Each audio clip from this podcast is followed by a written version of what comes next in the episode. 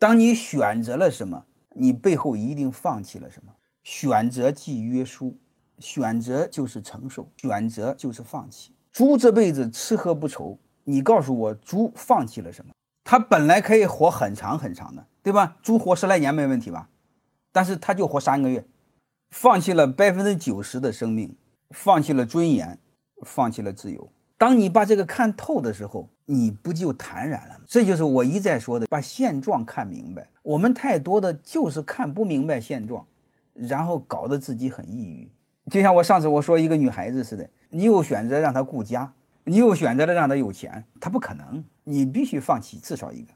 欢迎各位同学的收听，可以联系助理加入马老师学习交流群：幺八九六三四五八四八零。